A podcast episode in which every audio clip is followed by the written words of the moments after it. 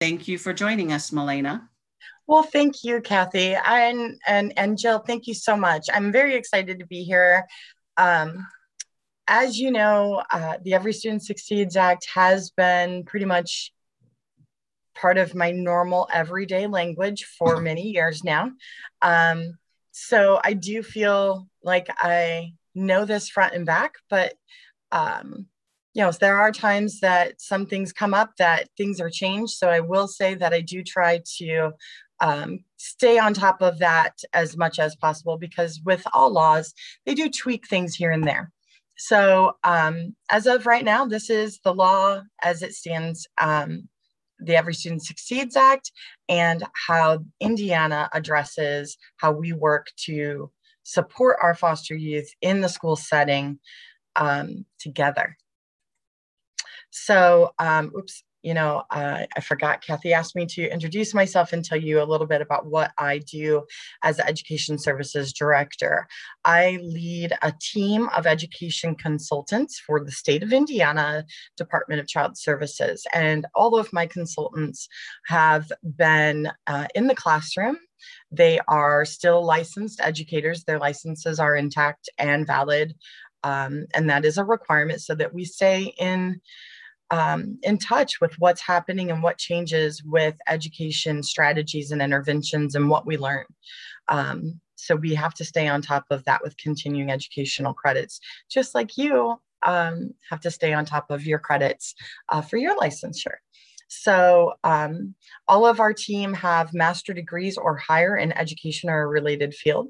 Uh, we have social workers, we have um, our past school social workers, we have past family case managers, um, again, all with educators um, degrees and licensure. Um, I always I sound like I'm saying um a lot. My my apologies. We have a very wide variety of disciplines from the educational backgrounds on our team, and that is done with intent. We are a team of 15 who serves the entire state of Indiana, and we need ex- experts in every area of education. And one person cannot be that expert in all areas. So we work very closely together as a team, not only with our team, but also with the social emotional learning team over at the Department of Education, which is where my colleague, as you see, I have a vacancy uh, over at DOE with my colleague. Um, that is the team where my new colleague will be joining when they come on at the Department of Education. If you have any further questions about what I do with DCS or what my team does, please feel free to reach out to me after this training. We can talk more. I can do trainings for specific schools. Our teammates, my team, can do trainings in the local area as well. Uh, we also have a virtual summit that is coming on July 16th. That is a full day summit that is focused specifically on the educating the youth um, that are in foster care uh, as a whole child approach. So I encourage you to attend that as well. It is a free live a virtual event that the Department of Child Services is putting on. Um, so with that, let's talk ESSA. Um, you will hear me say ESSA a lot. ESSA is the acronym for Every Student Succeeds Act because you know we love our acronyms. So ESSA was signed on December 10th, 2015 by President Obama, and it reauthorized the Elementary and Secondary Education Act of 1965. Um, so it is the eighth iteration, which means that it's the eighth time that it's been changed, just like as I was talking about at the beginning. Um, laws change as we learn from what we put in place. So uh, as we learn, we continue to grow. And that's the nature of, you know, Mother Nature. That's the nature of life. Uh, we learn and we grow. Um, so what ESSA did is it provided the states better control or more control over the accountability and school improvement within their own state. And it aims to create a transparency regarding those achievement gaps that have been identified with our disadvantaged subgroups of students, which includes our foster youth population. So, um, one of the things that is so important regarding foster youth education is that the national data that has been gathered through the Legal Center of Foster uh, Care Education has identified that our youth, our foster youth, have higher suspension and expulsion rates than their peers that are non foster. They have lower standardized test scores. They have um, higher levels of uh, grade retention and dropout rates. And the high school graduation and is incredibly low, but college graduation is barely there. We have a lot of our students that will begin college, but many of them do not successfully achieve college graduation. And that's something that we need to work on as well. So we need to work on our pre K all the way through to post secondary education supports for our foster population. And what we can, how we can do that is utilizing the spirit of ESSA and remember what our focus areas are. Our focus areas are foster youth educational stability. Um, educational stability means that our youth will remain in their school of origin unless there is justification for them to transfer. We don't want to transfer a school unless we absolutely have to, and it is truly in the best interest of the children. So, with that, um, you want to make sure that you're thinking about the child. We're not thinking about what does what is the most convenient for our service providers, what's the most convenient for our foster parents, our schools, our doctor visits, our supervised visits. We can't think about all of that as one specific reason. We have to think about all of that, including what does the child want? What does the birth parent want? Are their rights retained um, by, by our birth parents so that they should be included in this conversation? Uh, what does our service providers who've been providing therapy and other engaging um, activities for our youth to help them learn and grow in their independent living skills what are their thoughts? Um, is there a CASA involved? What are their fault thoughts? So these are things that we have to make sure that we do as we work to ensure educational stability in the best interest of the child so we take that see what is a, called a child and family team, which is everyone who works to support the child. And um, we work to make certain that we can get all the voices and we are doing this in the most collaborative way we can because the more voices and the more perspectives that we have, the more of a well rounded picture we have of what's going on in this moment in this child's life.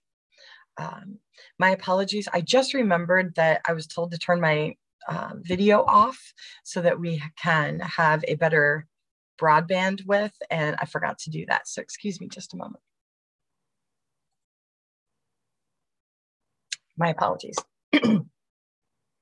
All right. So, in addition to um, educational stability, we need to um, think about how fast can we enroll our children. Um, our children are supposed to be enrolled immediately. They are to have transportation provided by the school of origin with within five instructional days, no later than five instructional days. Uh, DOE has some guidance on uh, where the placement is in con- consideration to the school and their expectations on how long each type of placement should be, but that it is no longer than five days. Uh, we are to share our resources between local schools um, and our agencies to make sure that it happens. And also, the Every Student Succeeds Act required, for the first time, it required that states collect educational data on our foster population. So we're going to talk more about that in a little bit. But this, these are huge steps. These are things that have never happened before that will allow us to really do the best that we can for our foster youth. Um, as I explained earlier, I am the Director of Education Services for DCS, but also the Every Student Succeeds Act required that every single child welfare agency um, and every single Department of Education agency identify a state level child welfare point of contact. And so um, I am the state ESSA point of contact for the Department of Child Services in Indiana. And um, as you see, there's my contact information. Um, I highly recommend to either text or email me because I am in so many meetings back to back that there are many times that I cannot answer my phone, but it may be a situation where the the setting of the meeting doesn't particularly pertain to me or my reason for being there, and I can catch up on um, some texts or emails at that time. So I do highly encourage to utilize those format. Um, but if you do need to call me, please do. I do have my phone number there, and um, I'm more than willing to help in any way I can. Um, as I said, DOE and DCS both have to have a state education and point of contact. Um, that is required by the Every Student Succeeds Act. In the state agency of education, there's also a McKinney-Vento liaison that is at the state level. So ESSA says the McKinney-Vento who helps and supports our youth that have um, experienced homelessness, that person cannot be the same person as our foster care point of contact. And um, they did that logistically. And now that we've been in it for a while, we see why they need to be separate, but also at the same time, we work very closely together because there are so many similarities on how we function and support these youth that um, it is imperative that we work together and collaborate. Uh, DOE, uh, this position is currently vacant at the Department of Education. They have chosen their candidate. And from what I understand, the candidate has accepted and will be starting at the end of the school year because they are still um, under contract and working to fulfill their contract for the remainder of the school year. So um, I expect that that to be announced um, at some point near near summer. Um, it's very it's very exciting. The person is super awesome, and I have very high hopes because they're amazing. So um, fingers crossed, and um, that everything goes smoothly, and um, we'll both be up and running as the united duo, just like um, Jeff Whitman and I were in the past. So, um, one of the things that you will hear when you are communicating with the DCS staff is you're going to hear a, number of different ways that out of home placement is referred to. And um, we use the terminology resource parent, we use the terminology foster parent, um, kinship placement, uh, relative placement, non custodial biological parent. Um, all of those words mean out of home care. So if a child is uh, placed out of home in a 24 hour substitute care um, placement, away from their parents or the guardians for whom had placement of that child at the time that DCS came involved, um, that is to be considered foster care by the new definition under the Every Student Succeeds Act. And what this includes is any child who is placed in a foster family home, whether that is through a kinship relative, licensed, unlicensed, doesn't matter. If we DCS placed that child there, an emergency shelter care, like I said, relative foster home, a group home, or a residential facility. All of these types of placements, regardless of whether or not there's any payment or any licensure, if DCS, the child caring facility agency, places the child and has placement and care responsibility, that child is to be considered foster under Every Student Succeeds Act. Now, DCS went ahead back in 2016 and said, hey, we have local point of contact so that we can make this a very localized decision making collaborative process because our local schools have local authority. We thought this was a very good idea and it is allowed under the Every Student Succeeds Act. So once DCS went ahead and identified a local education, or excuse me, a local point of contact in our local offices, it then required that the local education agencies, the local schools, and charter schools that are all public were required to then also identify a local point of contact. We are very excited to say that we have 100% compliance to this. Um, any changes to this point of contact and it has to be immediately identified to one or both of the state point of contacts um, by the local school corporation superintendent. And um, these point of contacts are to collaborate with each other, our local point of contacts, to determine the best interest of the educational placement and also the transportation plan for that youth. Now, that does not mean that we do it all by ourselves. So there's a lot that goes into it. Remember how earlier I said there's a lot of voices that have to be considered in this situation.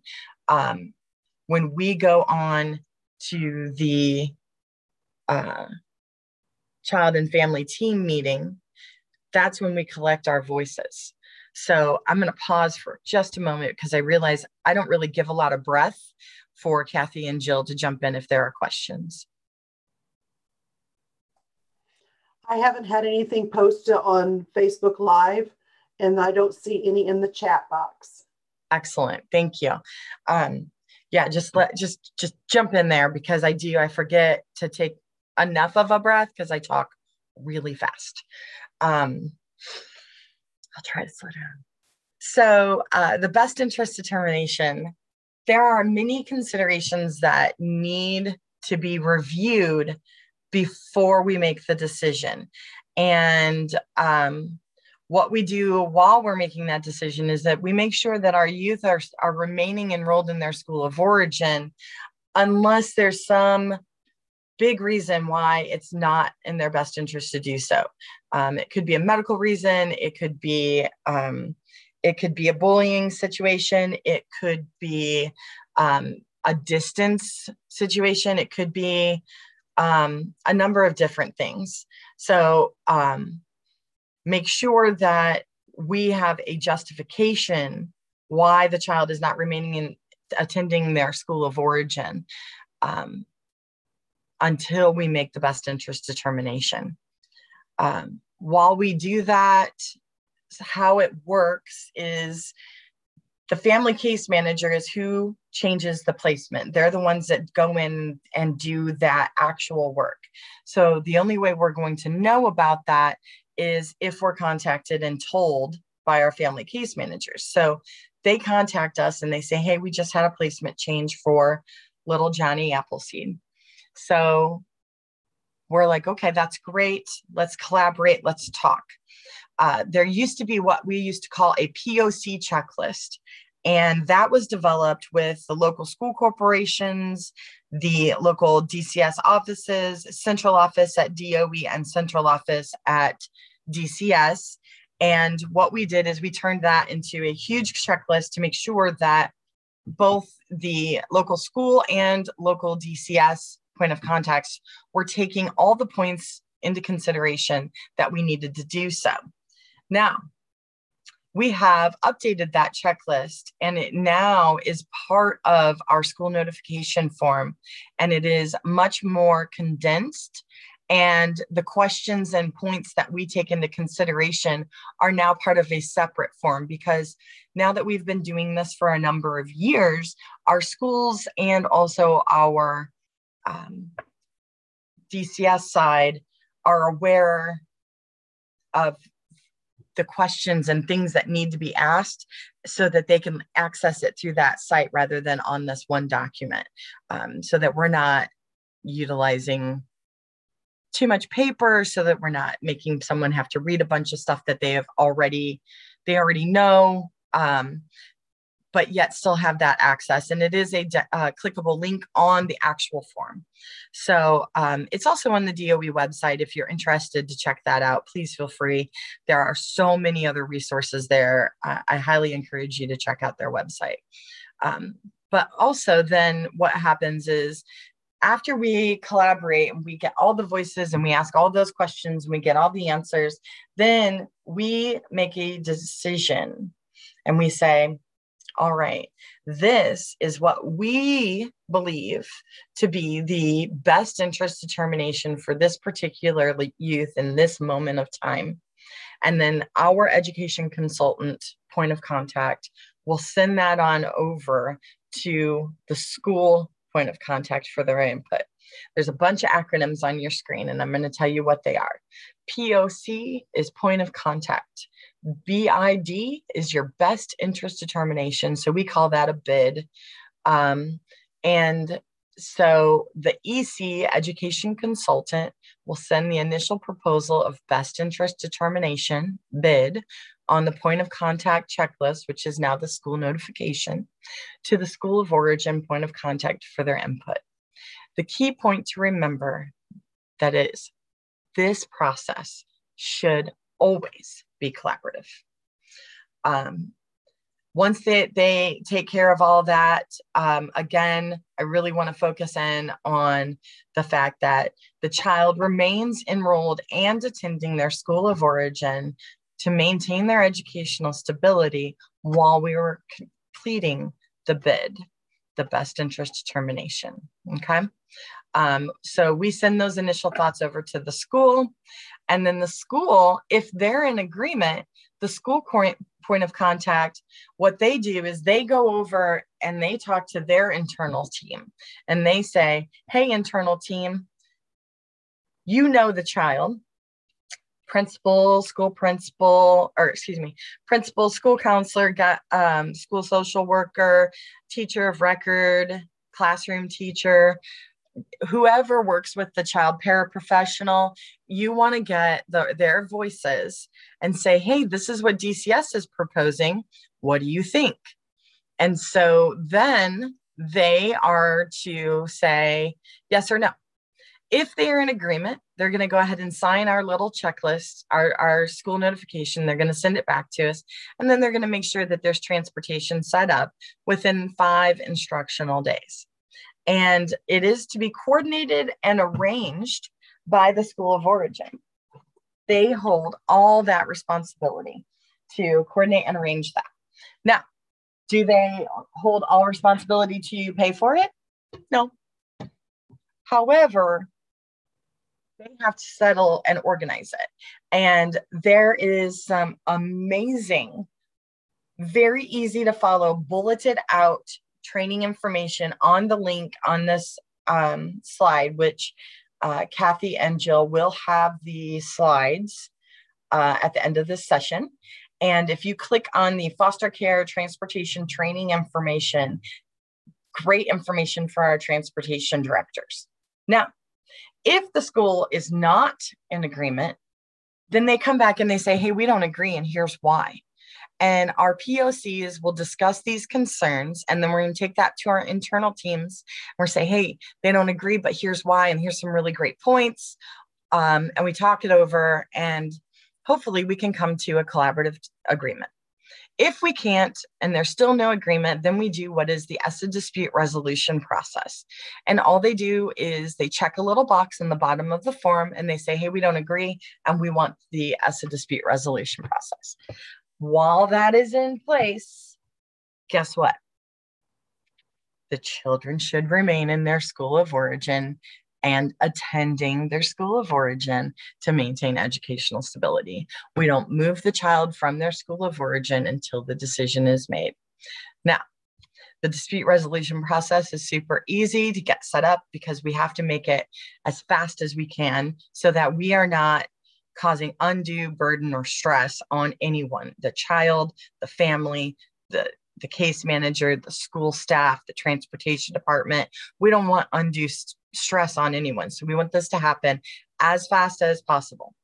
Now, Every Student Succeeds Act st- does state that the Department of Child Sa- Services State Child Welfare Agency will have the final decision regarding the youth educational best interests if, um, um, not if, I'm sorry, it is the desire for the parties to all come to an agreement though. So again, collaboration is the key and communication. We have got to make sure that we are communicating all of the barriers and all of the positives so that we are hearing all perspectives of all the parties that are pertinent to this decision so that we can come to an agreeable resolution. We do not like it when it comes down to me having to say, okay, I've heard everything and this is the final decision that I have to come to. That's not what everybody else or the majority agrees with. Um, I've had to do it twice and I don't like it. Um, and I will say, in the two times that I've had to do it, I'm very grateful that the Department of Education state point of contact was in agreement with me as well. But um, it still feels ugly when we don't have a agreeable resolution with all parties uh, because we do want to make sure that we're collaborating because it's us. It's us that has to be the team. Us mean you us being me dcs staff local school staff. It's a we. So um, i just want to make sure that we all understand that it's a we that helps these youth become successful. Elena, yes ma'am. We have a question Sure. It says if the S, excuse me, if the FCM and EC are completing the POC checklist, at what point do they solicit input from other invested parties? Should caregivers in emergency shelter care be given the chance to provide their input prior to the POC checklist? Yes. So, when a child's placement is being moved, there should be a conversation held or a CFTM, child and family team meeting, um, with all vested parties by the FCM. So, the FCM should be in communication saying, hey, do you know so and so, and what are your thoughts on this? Um, so, yes, they they should be included in that discussion. And if you're not being included in that discussion, I, I, I ask you and encourage you to reach out to your FCM or reach out to your local education consultant and say, hey, I'm not being included in this discussion. Um, can, how do we fix this? And we can work on making sure that our local office remembers um, that your particular role uh, should be included in that discussion. Did that help answer your question?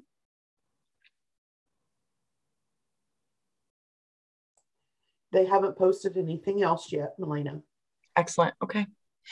Um, so they did post yes. Awesome. Perfect. Uh, so when that disagreement happens, uh, what we do then is uh, this is the required meeting participants of a dispute resolution. So the local required participants at the school level are the corporation's ESSA point of contact, the superintendent, and the director of transportation. That is not all the parties that can attend, it is the required people. Now, often, majority of the time, the school will have the pres the principal and um, either the teacher, the counselor, someone who knows the child attend as well. Um, and that's helpful because that does help us to get a good understanding of what's going on um, in the school setting. And um, the required local child welfare participants are the uh, DCS education consultant or the local ESSA point of contact. Um, if that were to be different, right now it is our our team.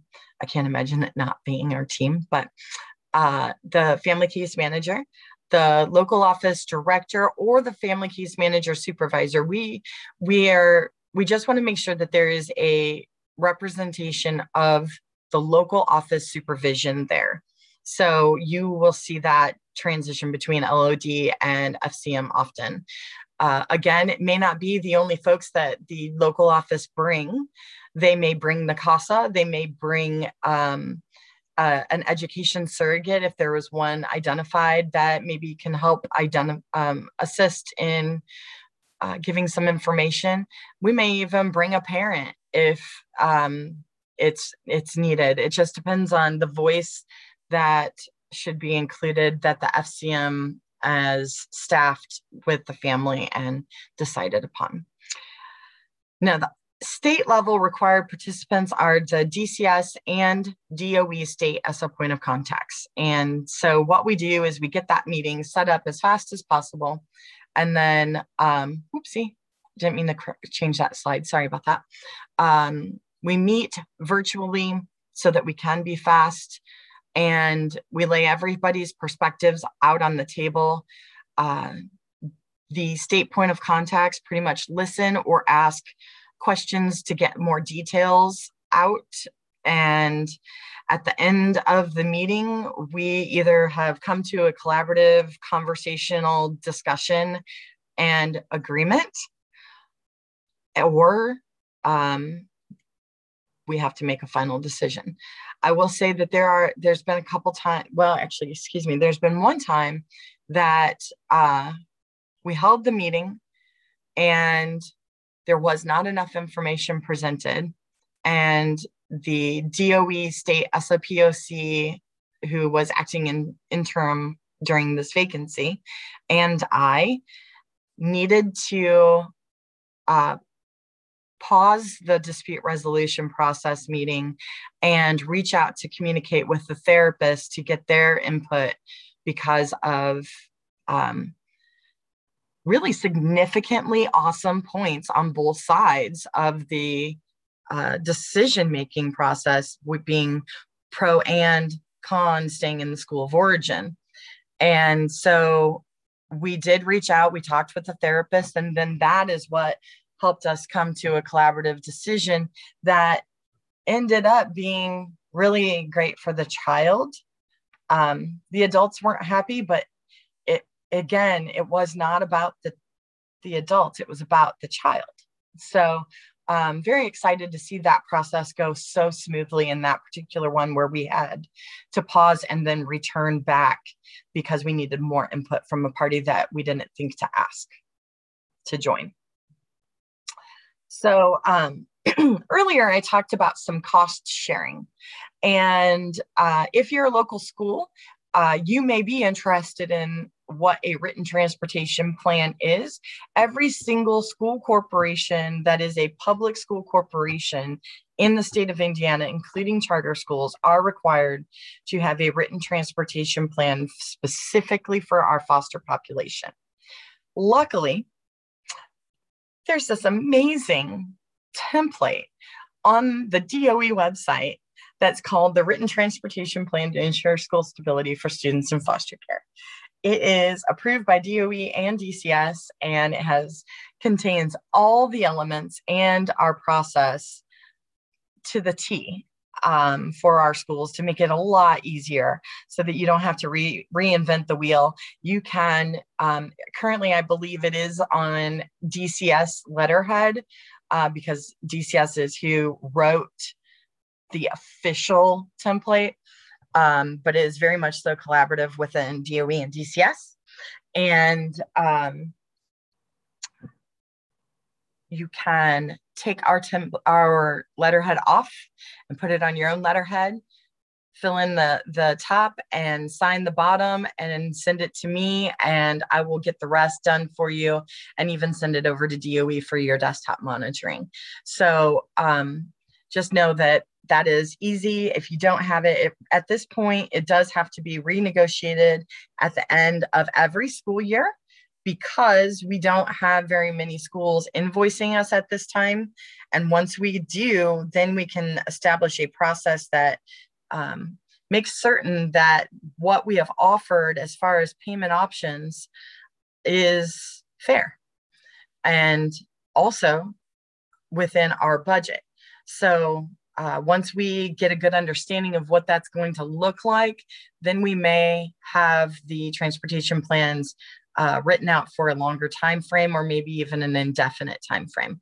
So uh, just know that as we fine tune the process, we will become more fine tuned with that written transportation plan, just as we did with the school notification and uh, combination of the bid. So um, your feedback is always welcome.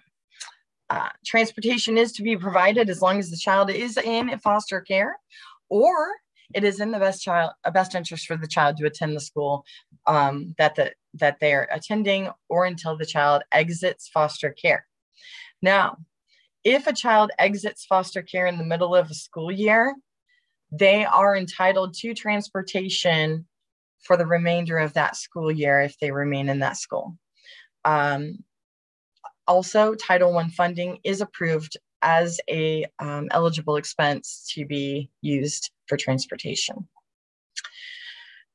Here's one that really pertains to you all. I know, we know, everyone in the agency knows you want to enroll that child in school as soon as possible because you want to make sure that you're complying with the state law of the compulsory attendance law. Please know that we're going to ask you to wait until we can make certain that we have made the right best interest determination for that individual child. So please stay in communication with your family case manager. Don't enroll in the school corporation that is closest to your home because that child may actually be able to stay in their school of origin with transportation provided. Um, we do have to enroll immediately. However, for our school staff who are attending right now, please know it is not a denial of enrollment if you ask your staff to contact your local DCS point of contact if you have not received the initiation of collaboration via our school notification and bid process prior to completing the enrollment process. So that should be something that you have an internal process on with your local SFPOC. But please know that if you don't enroll immediately, we're not going to call and complain and say, why didn't you enroll immediately? When you say, well, I'm looking for the ESSA point of contact um, communication. I haven't received the bid. I haven't received the school notification. I know nothing about this child. So if you haven't received that, don't enroll. And here is the most important reason why. You immediately become school of origin. Immediately. The moment a school enrolls a child, whether they've attended or not, and they've even 30 seconds, if you've enrolled the child, you are now school of en- enrollment per Indiana statute, which means then you are responsible for everything that we've been talking about for the last 30, 40 minutes. So don't enroll until you know that it is the best interest determination for that child to be in your school corporation. Okay. Um, we want to make sure that we're doing the right thing and we're going to change those numbers that I told you at the very beginning about the, expen- the expulsion and suspension rates. Educational stability will decrease our suspension and expulsion rates.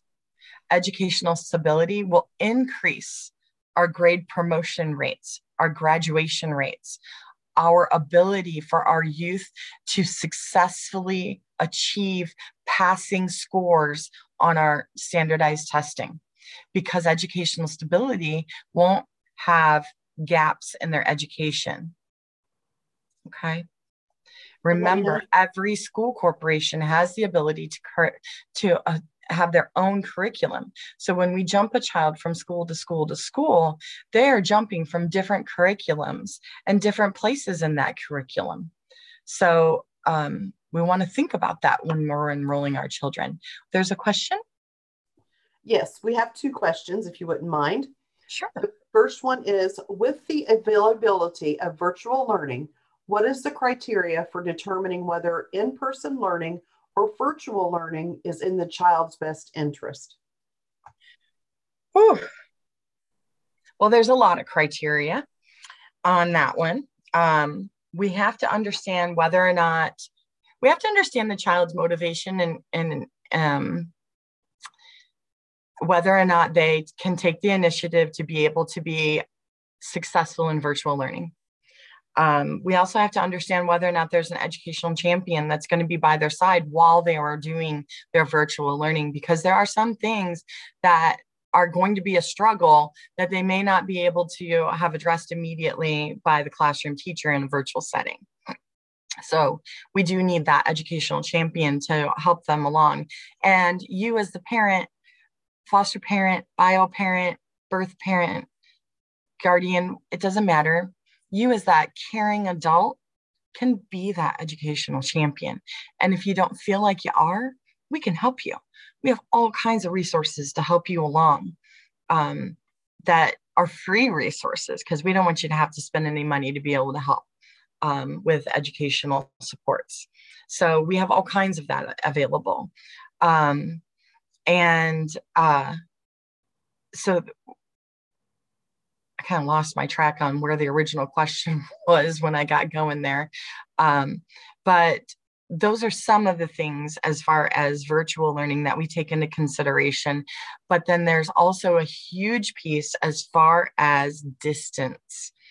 We have learned through the pandemic that the Department of Education requires standardized testing to be completed in person. So when we kept our children because of the remote platforms that we had available due to the pandemic, we've been keeping our children in the school of origin much more frequently because of virtual learning. Um, we learned that that became a barrier for standardized testing. So um, that is something that I'm hoping we can work on together with DOE to find a resolution that's a little bit more convenient than having to drive the child to the in-person setting. Did that answer your question in its entirety? We have a, they said yes. Excellent. Okay. The next question is, and who makes that determination whether the child will be virtual or in person? It's part of the ESSA best interest determination. So um, that is one of the points that we would consider if it's available and that would be one of those things that um, that one specific virtual attendance we really need to know the voice of the parents. Um, especially with the pandemic um, we had we wanted to make sure that we you know bio parents and birth parents are supposed to be included in every educational decision whether um, unless their rights have been terminated. So we need to make sure that we are engaging them but when the pandemic came that was even more of a concern to make certain because of the health concerns that were um, you know part of the whole issue.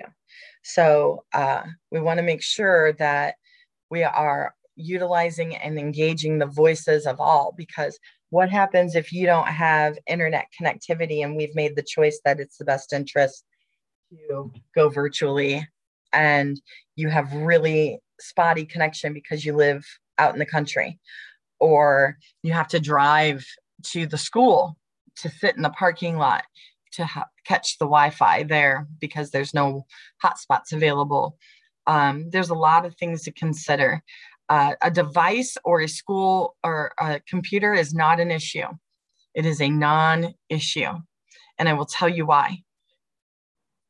Foster parents are required by policy to purchase insurance for any device that a child has unless it's already been purchased by the foster by you know it's already been purchased. The the um the the policy follows the device which follows the child. Um and by policy foster parents are required to purchase the device insurance when it is offered through the school. And DCS will reimburse that foster parent for the uh, premium as well as if there is any damage or or whether it's stolen or lost or you know broken, anything that happens to it, um, DCS will reimburse for the deductible. Now, if you don't offer, school doesn't offer insurance, then the foster parent is not required to purchase the insurance because it's not offered by the school. So you don't have to purchase it from an outside provider. And um, DCS will still reimburse the school for any damage to the device or lost replacement, etc. So uh, there's a whole process on that. If you have any questions about it, feel free to contact me or my team. Um, so that should not be a concern as far as virtual attendance. Any device that they need to be able to attend virtually needs to be provided by the school. And if it's not, contact us and we'll help you to make sure that it is provided. Did that, how's that? Did that work for that one? They responded yes. Thank you. Excellent. All right. Any other questions so far?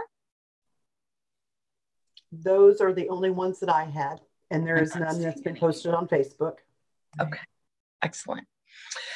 All right. So I think we have uh, talked about this one enough. Let's move on to the data. So earlier we talked about some the identified education gaps. Well, in order to identify educational gaps, we have to utilize the data. And we never collected data before the Every Student Succeeds Act said we had to on our foster youth educational outcomes. So this was exciting. What's even more exciting is that in 2018, every student, okay, wait, let me back up. Every Student Succeeds Act required data to be collected, um, I believe, from high school up. Um, I can't remember the requirements as far as what data had to be shared on their report um, because Indiana rocks and we collect data from pre K all the way through to graduation. And now we're looking into how can we collect some post-secondary data to find out how are we preparing our students, our foster experienced students to live independently, successfully, and happily as an adult. So um, we're looking at how can we collect that post-secondary now but we began in 2017-18 collecting this this data and we're the only state in this in the nation who collects foster youth data to the extent to which we do for all grades um, and it's really exciting because this does help us to identify where are the gaps where are indiana children achieving um, in comparison to the national data that we've been shared that's been shared with us by the US Department of Education. Um, and as we learn more about the data and as we see what we collect, every year the data has become stronger that we have collected. So it's very exciting because we are now able to actually look at this data and gain information from it. And there is a stakeholders group, a foster youth educational stakeholders group monthly who talk about how can we provide remedial supports to address the gaps that we're seeing in these in these reports. And now we collect them every year. 2017 18 was the first. They are posted um, they are owned and posted by the indiana state board of education. So that link there um, is the link to where you can find the reports. And i encourage you to check them out because like i said as as we grew you can see how we became much more um, in depth and fully encompassing of our foster population on, on these reports. And if you are interested in joining the stakeholders group, um, please contact me because I am the interim lead of that group until this position is um, has been filled and brought on and had time to acclimate to their new role. So that's the end of my little spiel are there any questions? And at this time, I would like to say, are there any questions in general, not just about this that we talked about today, but you have me, now's the time, ask away. This is your opportunity, folks. Get those questions answered. We don't have Melaina with us all the time, but we have her here right now. So please, please post those questions. I don't have any that's been posted on Facebook, ladies. Okay, I do I do have a question in the Q&A box. How long should it take for transportation to be set up? So, um, ideally, no more than five days. Sometimes they have been taking a little longer um, because of shortages because of um, just barriers. There are barriers in some situations, and we do try to get that set up as fast as possible.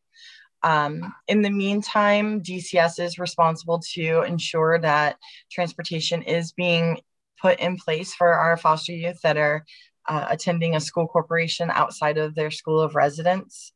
Uh, so I do want to encourage folks to make sure that you are in communication with your FCM to find out what's happening. Um, if you are asked as as a foster parent, if you are asked to transport the child, please know that you are entitled to mileage reimbursement. Um, so uh, make sure that you, if you're asked, you ask if you're going to be getting the reimbursement that you're entitled to. Uh, and you should always have an education consultant and an FCM involved in this. If there isn't, um, please contact us because you should definitely be included in the conversation.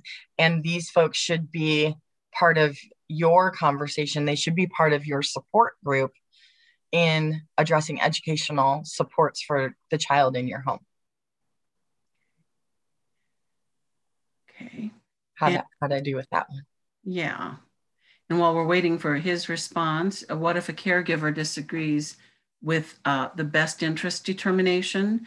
Do caregivers basically have the opportunity to dispute the uh, the bid? So yes, they do. Um, I will say that the caregiver's voice should be part of that. And what we do is the caregiver is considered our an internal party, right? So in our side, when we are doing our internal collaboration and discussions, if our caregiver vehemently disagrees, then we need to understand why. Um, so that should be part of that first initial discussion.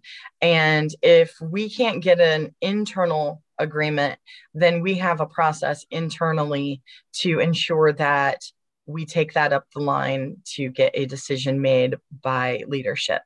Most likely, what will happen is it'll go up to the local office director or the regional manager, as well as to myself. And then together we will meet with the team and, and make a decision. Okay. Very good. Okay. So just Melaina, I, I have a question. Um, I think I've shared with you that I was a foster parent for, for many years and worked with many foster parents in, in the process. Um, oh, there's another question, but um, if the decision is made to leave a child in their home district, which can be a very good thing, if at some point it's, it, it becomes apparent that maybe that was not, that is no longer a good placement, can that change mid-year? Or yes. wait till, okay, so.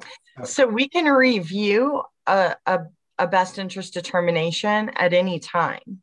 So if we're in it and we've decided three months in and this child is maybe having maybe something's changed or maybe there's some in, uh, an increase in, in unwanted behaviors that maybe have something to do with the, the actual placement and not attending school there, but attending school away, away from where the other siblings in the home are attending, um, foster siblings.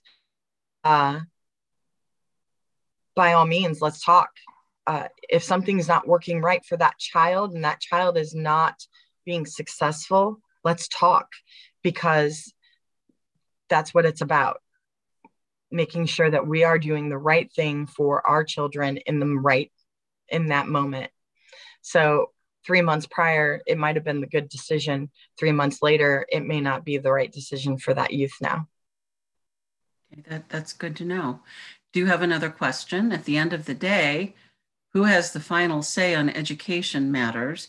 The, the family case manager or the educational consultant I've encountered a lot of back and forth between the two parties about who makes the final decision.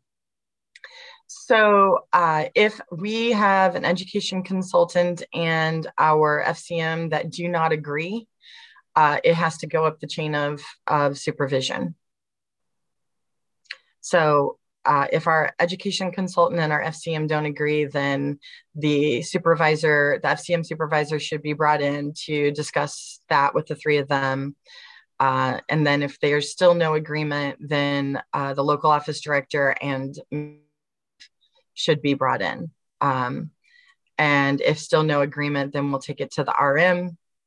Um, and then after the RM, then it will go up to the assistant deputy directors of field, whichever one is over that particular area. And um, my supervisor would be included uh, as well. But as far as the state, as far as our agency, uh, our director has given me the authority to make the final decision. Okay, so at the end of the day, if neither the FCM or the educational consultant can, they can't come to an agreement, it goes, it goes up the chain of command, so to speak, and somebody higher up makes the, the ultimate determination. Mm-hmm. Okay. And again, um, that's never happened. Um, so I, I would hope that it doesn't. Uh, we work very, very much so as one united team here. So we want to make sure that we stay as a united team. Okay. Um, I see that there's something in the chat right um, regarding the magistrate. Okay. Um, would you like for me to read it and then you can respond? If you could, please, because I can't sure. see it. okay, that's fine. Without my glasses. I promise I was getting there. Um, I've always been told to register a child right away. Also, at the end of every court hearing, the magistrate makes a point of, of saying the school of record is East Chicago, Gary, where, whatever. Um, I've been told that way the local school corporation can bill them. So, yes, there's a lot of different laws as far as how transfer tuition works. Um, bottom line, school ADM which is um, the amount of money that is um, allocated for an individual child. So that particular child's ADM follows the child no matter where they go. So if, say, Johnny was attending ABC School Corporation and then moved to DCS School Corporation, and um, but it was after count day, right? So DCS School Corporation can contact ABC School Corporation and say, hey, can you transfer tuition? That's not typical because in the state of Indiana, in our legislation, um, they say it's not necessary, it's not required, but it is allowed.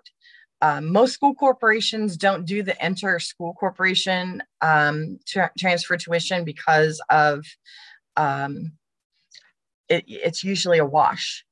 Uh, they do share and bill back and forth a lot more for transportation expenses than they have in the past. So um, that's the part of why you've been told the, the school of record. Uh, that means it's the school of legal settlement. Uh, school of legal settlement is where the parents reside. Um, the school of residence is where the child resides and the school of origin is the last school or the current school where the child is attending school. So it's it's a it's a lot of terms that all sound like they mean the same. In the past yes we wanted our foster parents to immediately enroll our children because of the compulsory attendance law and making sure that our kids weren't slipping through the cracks. Um, now we have this really in-depth process because what we've learned from that process of please enroll fast enroll get a kid in school is that jumping from school to school to school is detrimental to the child's academic as well as social emotional um, health social emotional and behavioral health. Um, so we we don't want to do that unnecessarily for our children I hope that Joan and, and Joan, if you have more questions about that or would like to talk more, please feel free to contact me directly. Okay, still looking for for questions. Um, oh, I see. I put that up on the share. I'm sorry. What's that? I had that right on top of the share screen. Oh. Sorry. um, yeah, I don't see anything in the Q&A box. This is a great time again, get those questions answered either in the chat box or in the Q&A box, or if you're participating in Facebook Live, you can post a question there as well. We, excuse me, and at this point, we still have no questions posted on our Facebook Live. Excellent. Okay. So, uh, one thing that I do want to bring up is um, as Kathy identified at the beginning, um, there is a survey that InSource is going to be doing that is a very, very important survey that you're going to get as soon as this is over. Please, please, please fill out that survey so that they um, can make sure that they are doing everything that they have to do in order to have these types of trainings um, and comply with their federal compliance. Um, there's another survey that Kathy has posted that is just a survey on my presentation style, the content, whether it was effective, whether you feel like you learned anything new, um, and how I can improve. I encourage you to please let me know how I can improve because I do believe that the more I learn, the better I can be for you, and the more you can learn from my type of presentations. So if you have the time, please do click on that link. It, it, shouldn't take you very long to complete it, but I do ask you to complete the InSource survey first and at the utmost importance. Okay, still looking, folks. Okay. All righty. Um, I think this concludes our webinar.